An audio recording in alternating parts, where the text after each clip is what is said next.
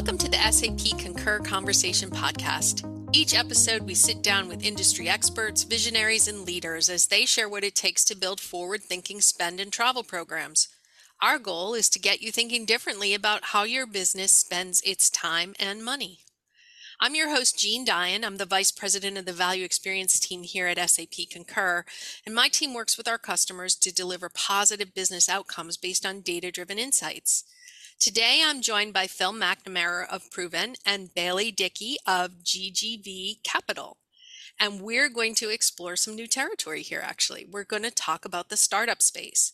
During our conversation, we'll do our best to demystify vendor relationships. We'll explore the increased pressure on startups to add value while reducing complexity and costs. And we'll talk a little bit about digital transformation. We're going to cover a lot in this short time, so I want to kick things off with some introductions. Bailey, can I start with you? Would you be willing to introduce yourself to the audience? Of course. Thanks for having me, Jean. Um, I'm Bailey Dickey. I am the VP of Networks and Business Development at GGV Capital. We are a global VC, uh, currently 9.2 billion in AUM with over 350 active portfolio companies.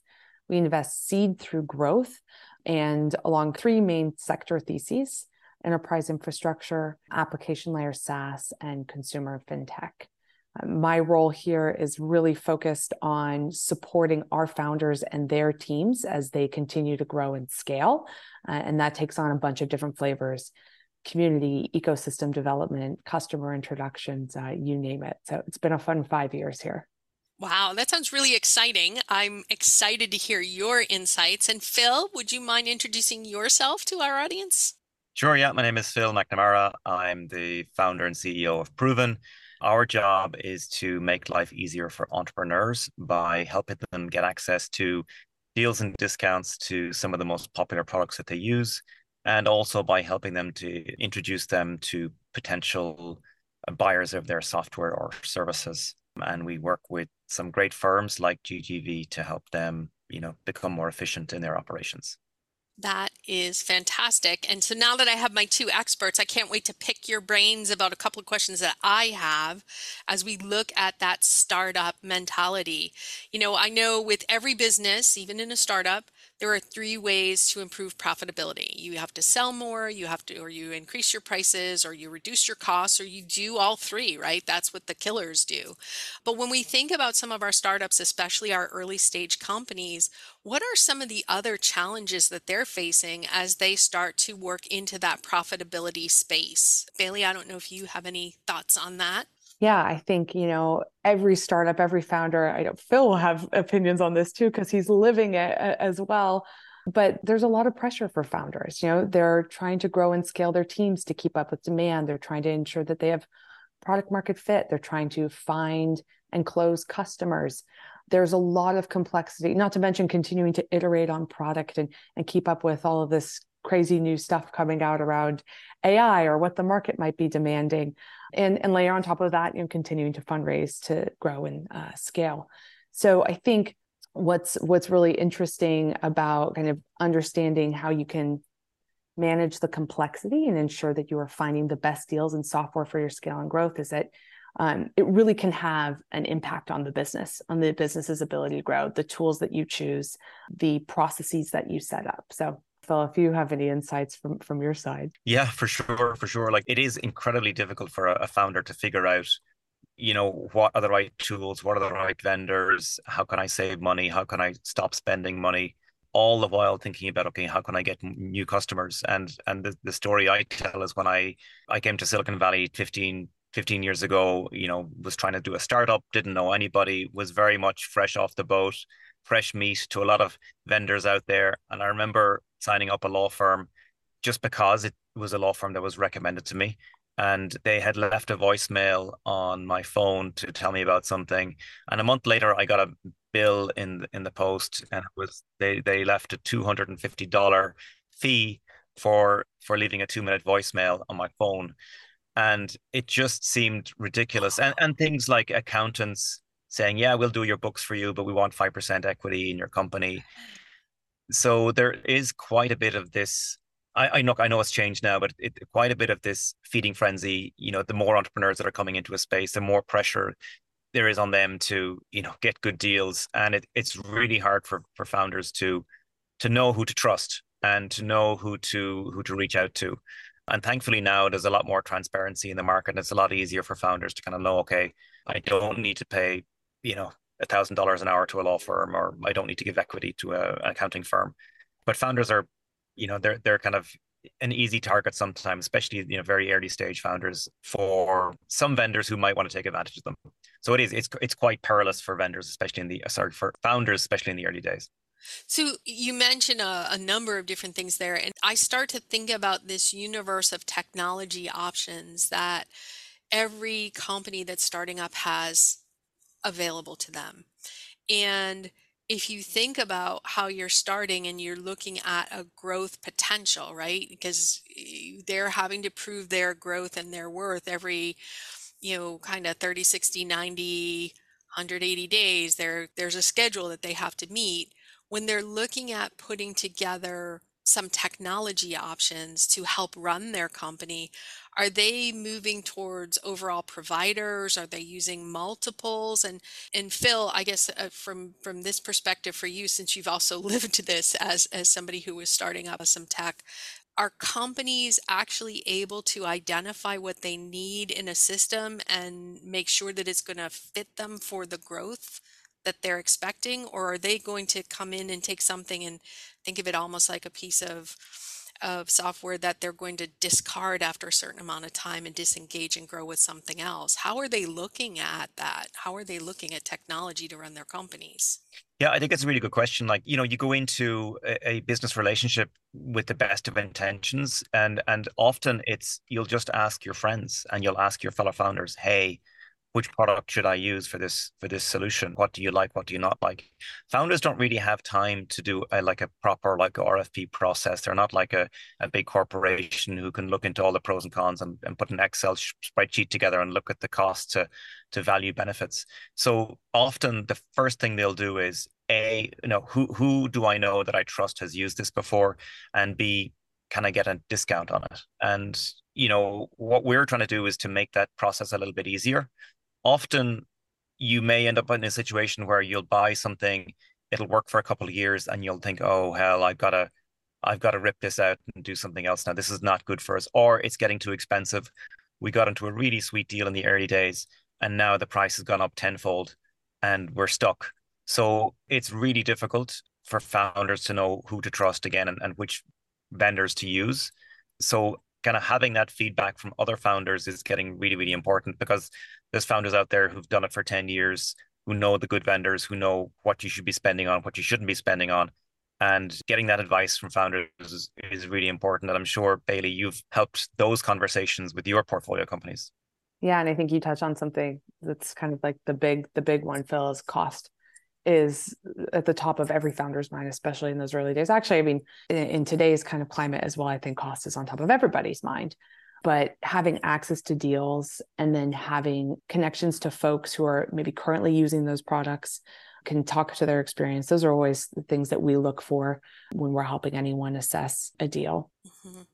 So, when you're advising organizations about this, these startup organizations, are there any advice that you give them for some long term scalability? Any milestones that you give outside of, you know, talk to your fellow founders who are in the same position as you and see what they like? Are there other guidance points that you can give them?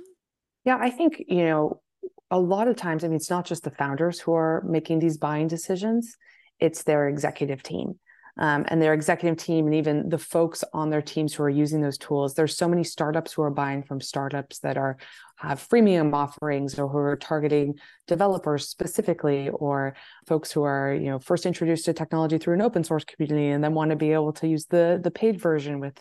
So there's there's a lot of kind of different facets and different ways that you can get roped into purchasing different technologies. I think we always advise to make sure that your entire leadership team or anyone who's making those purchasing decisions has visibility into what that cost looks like for the next year. You know how do these tools support you know collaboration across the organization? Are there different parts of the orgs that can be using them as well? Kind of you know, versus something that's very specific to, say, an engineering team or your people team. And all of these kind of change and grow as, as a company scales because probably don't have a people team. You don't need an ATS when you're, you know, 15, 20, even 50 people sometimes we see. So those needs will change as, as you grow and scale as well those are really good pieces of advice because I, I think about it, you know, how many people are using the tools? Will you need to be using this tool in 6, 12, 18, 24, 36 months? What's the plan look like? So, to your point, you know, having the right pieces in place at that time or just in time type of work really makes a great deal of sense. Are, Phil, are you seeing companies going with a larger suite or an overall provider typically when they're starting out?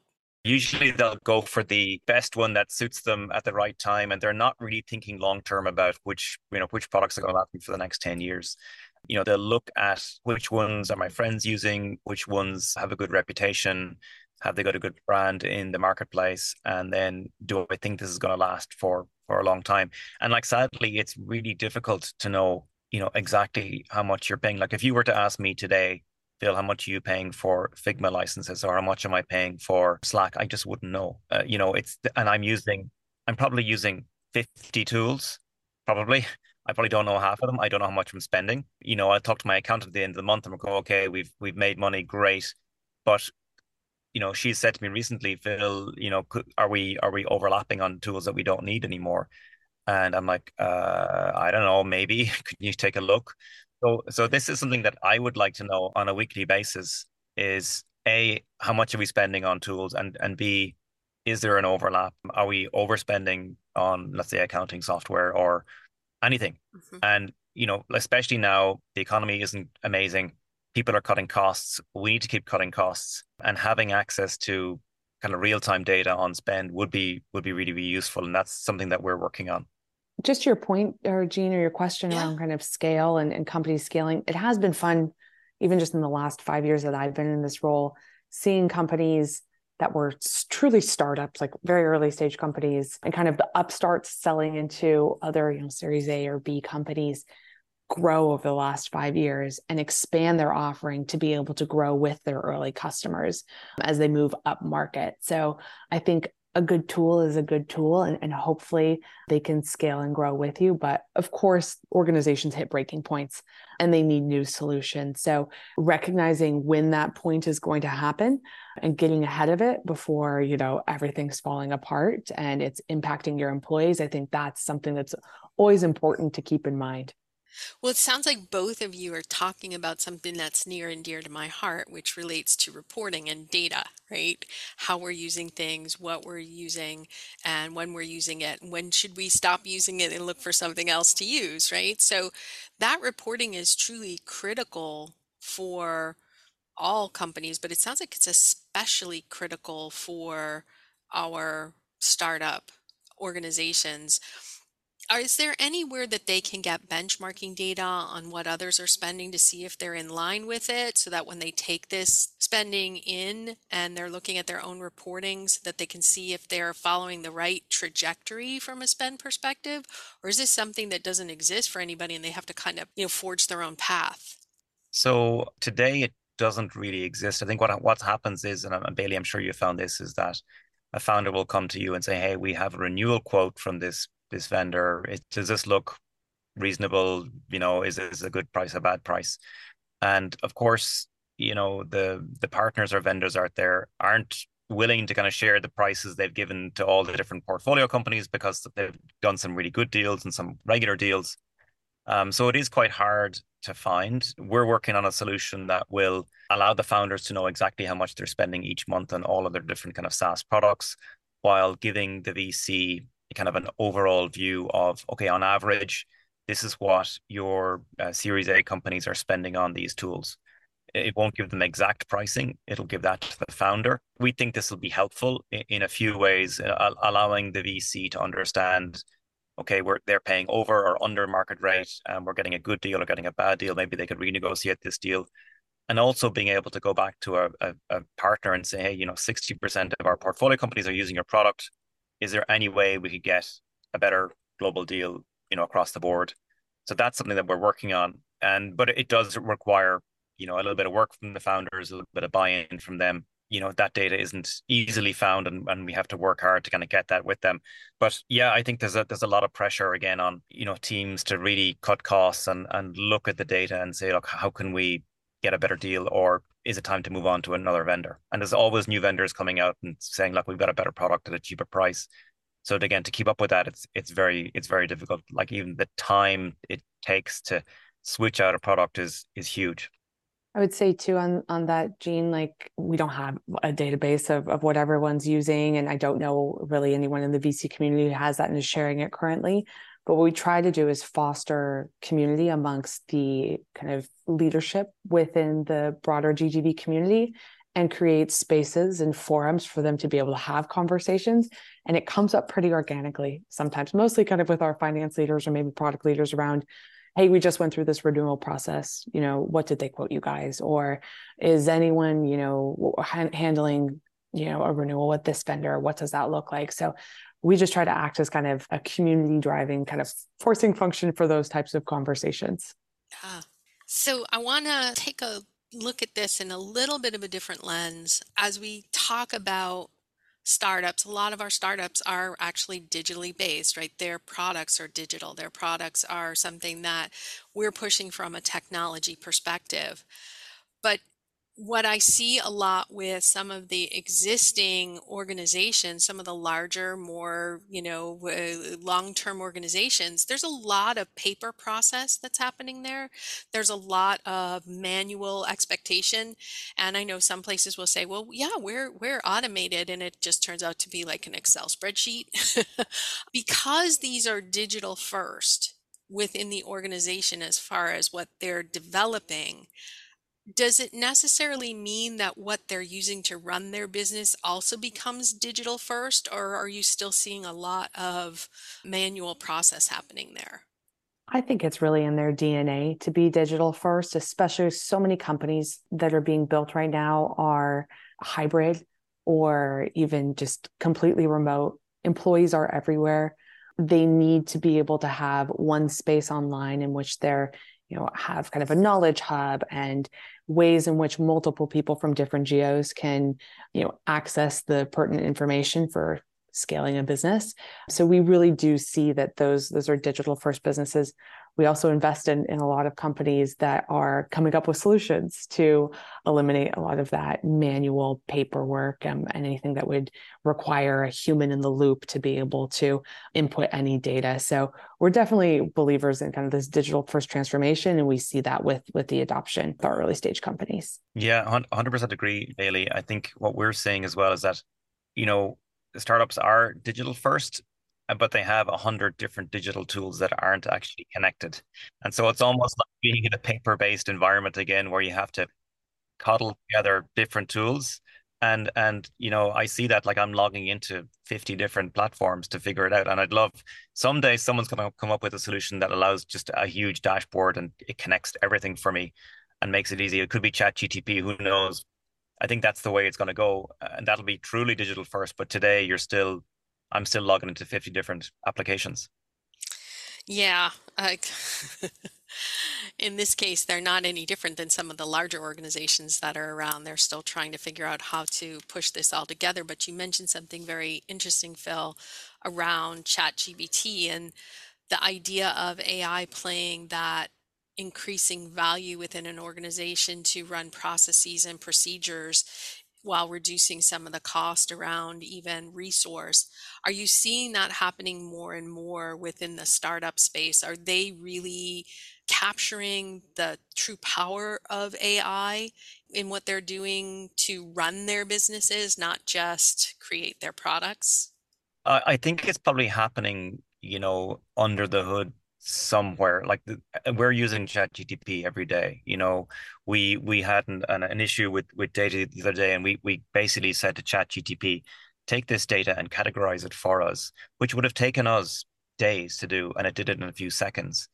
And so there are probably businesses being built now that we don't know about yet. You know like digital ai tools that that'll say look look at all of my emails and and create emails for me that are in my tone of voice that that sound perfect to my my customers.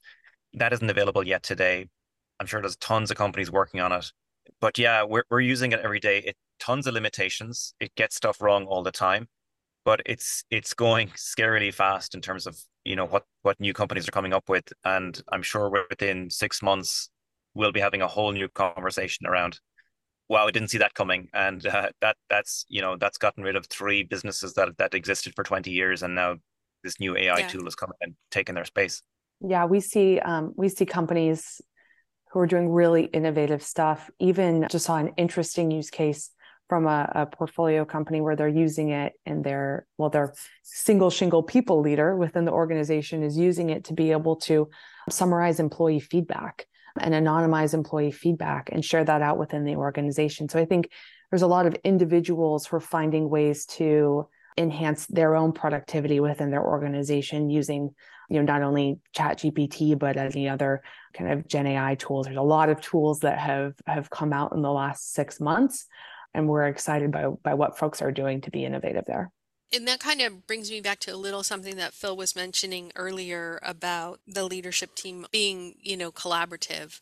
Is there a tight connection do you see in a lot of these startups between their for lack of a better term, their C level executive, that executive team, the one that's running the IT team versus the one that's running the finance team? Do you see that as being a collaborative space or do they tend to be one in the same? We see those folks spend a lot of time together solving problems. I don't know how much of their time is spent discussing which tooling everyone's using. I think if they had kind of a single pane of glass view of, of what that all looked like and who could be using what, it'd be that much better but yeah, those are collaborative teams that are um, usually getting together, you know, every 90 days in person at least, but having weekly conversations. Yeah, look, same here. Like we're like we're a very small firm, you know, about 20 people, but we're always, you know, talking about tools and products and services, how to make it more efficient. Some of the team will come to me and say, Hey, we found this tool, this is going to make this job much, much easier. It's 20 bucks a month, let's get it. I'm like, yeah, I don't care. Let's just let's just use it. So it's coming from all sides, and you know, it's it's not like we have to go into a committee like a large large company. I think that the smaller the company, the more the collaboration. As they get bigger and bigger and bigger, it's going to get more silos naturally. But for us, it's very easy now to kind of collaborate. It it may change when we're when we get bigger. Okay. I want to go back to one thing that was mentioned earlier around the vendor and the vendor roots and, and how vendors come into your life. The idea of vendors maybe because it's an er, in an early startup position versus maybe a startup that's a little bit further along in their funding, they're willing to take percentages of the business rather than having to go through an RFP or taking that in lieu of payment. How often do you see that in the in the startup space where vendors are coming in and saying, well, we're willing to cut some of the pricing or willing to take part of the company just in order to get our product in there and get a little bit of, for lack of a better term, the action of your growth. Do you see that a lot, Bailey? I would say, Jean, uh, we don't see it with fellow technology companies. We do see it maybe with search partners, executive search partners. That's not an uncommon ask and and maybe with kind of mentors and advisors or kind of a go-to-market consultant might make those types of asks, but not something I've seen personally on startup to startup. Okay. Yeah, no, I, I agree. It's it's I think it's happening less and less. I think there are some cases, some lawyers do it for sure. Some accountants still try to do it well, maybe Sam Altman and his 49% of to Microsoft, you know, in exchange for all their their their data centers is a is a big example. But no, I think there are a ton of really, really good vendors out there that are willing to offer really good deals. 90% off, 80% off to early stage startups the first year for free, first two years for free. And these really help startups. You know, it's it's quite a big cost to the vendors. You know, if you look at what Google is doing, what Amazon is doing, you know, hundreds of thousands of dollars in credits to these startups, a big cost to them. And, you know, in fairness to them, they keep doing it, which is great. You know, it's a good deal for them if the if the startup works out, becomes the next unicorn. But in over the last five years, we've seen more and more of this where vendors will say, yeah, we're going to give a huge discount, especially if they're working with uh, venture backed startups You like going to going to Bailey and say, hey Bailey, you know, we'll give you guys an awesome deal if you can promote us. So yeah, that's that's for sure a big trend. Well, I hmm. think we've covered all of my questions, but I always like to try to wrap up with a few takeaways that I have that um, I just want to you know sanity check with you to make sure I took away the right things from the conversation. So one of the first things that I really think about here is the reporting is critical because benchmarks for some of this pricing models for the usage for the long term scalability of some of what they're doing is still doesn't exist for a large number of the startups. So reporting becomes then a very critical way to run the organization on the day to day is that a good takeaway? Yeah and i think it's it's trusting the folks who are making these decisions alongside you and putting a little bit back onto them to make sure that they're monitoring usage and can justify what those tools are doing in, in the organization, what the ROI is on those tools. Yeah, 100% agree. Like, still to this day, I would love to have a daily report on P&L and all of my tools and kind of ROI and you know, on the tools that I'm using. I don't have a 40,000 foot view on all the stack that we're using or the cost to me each month. So that's something that we're working on that I that I'm actively building. And I think you know having that view of hey there's going to be a huge uh, increase in your SaaS cost next month because you're doing all these GPU runs whatever it is will be really useful to say okay we need to cut costs elsewhere to make sure we don't go in the red. Yeah, so that that's that's really important. Mm-hmm. Okay, I got that one. The second one I have is while everything is digital first, it still is kind of manual because you have so many different pieces of digital technology together that don't necessarily integrate. So maybe I know everybody's working in a real fast environment when we're in a startup. It's quick and fast, we're, you know, entrepreneurial, but there may need to be a chance to take a step back from a strategic perspective and just ensure as you're adding things to your stack, they're working with each other and it reduces some of that manual effort. I know Phil, you were pretty passionate about that whole idea of having the 50 pieces that you have to log into. Is that a good piece of advice for our startup or audience? Yeah, I think there are, are, probably like depending on the stage of the company and the size of the company, they they'll only need you know ten or fifteen particular tools. You know, one thing that some of our VC partners are are saying is, look, use these tools. You don't need to go to a huge, you know, RFP process. Just use these 10 tools and then this will do you. You don't need to go looking around too much. And also, by the way, you'll get a big discount if you go if you go through the platform. So that, that can really help. And it, it just reduces the mental load on the founders on trying to, you know, over engineer things. Mm-hmm. The last thing I have is you really need to find vendors that you can trust and grow with and know what you're spending on so that idea that we talked about earlier, those vendors really become partners in a sense in your growth and they're invested in who you are and where you're going. Have I got that right, Bailey? yeah. No, I, I think that's exactly right. You know, it's their relationships that you'll want to keep building and kind of, I don't know, putting deposits into because those folks can really unlock doors. I mean, it depends on the the size of the organization and the vendor, and um, but they can really help. Usually beyond even the tool that that they're sharing. I mean, we've had incredible partnerships with with vendors who've supported and you know getting companies into their marketplaces or introducing them to their product teams for feedback so understanding that it goes beyond just you know the purchasing of the tool or usage of the tool and that there's often an ecosystem and a network and a community that you can tap into as well okay well yeah. you, Go ahead, Phil. No, I was just going to see like like uh, I know our friends from SAP Concur have been really good that way. Yes. You know, obviously they're selling software. You guys are selling software. It's a it's a good tool, but then you know your your door is always open to say, hey guys, you know, I want an introduction to your CTO because I've got a product that he might want to buy.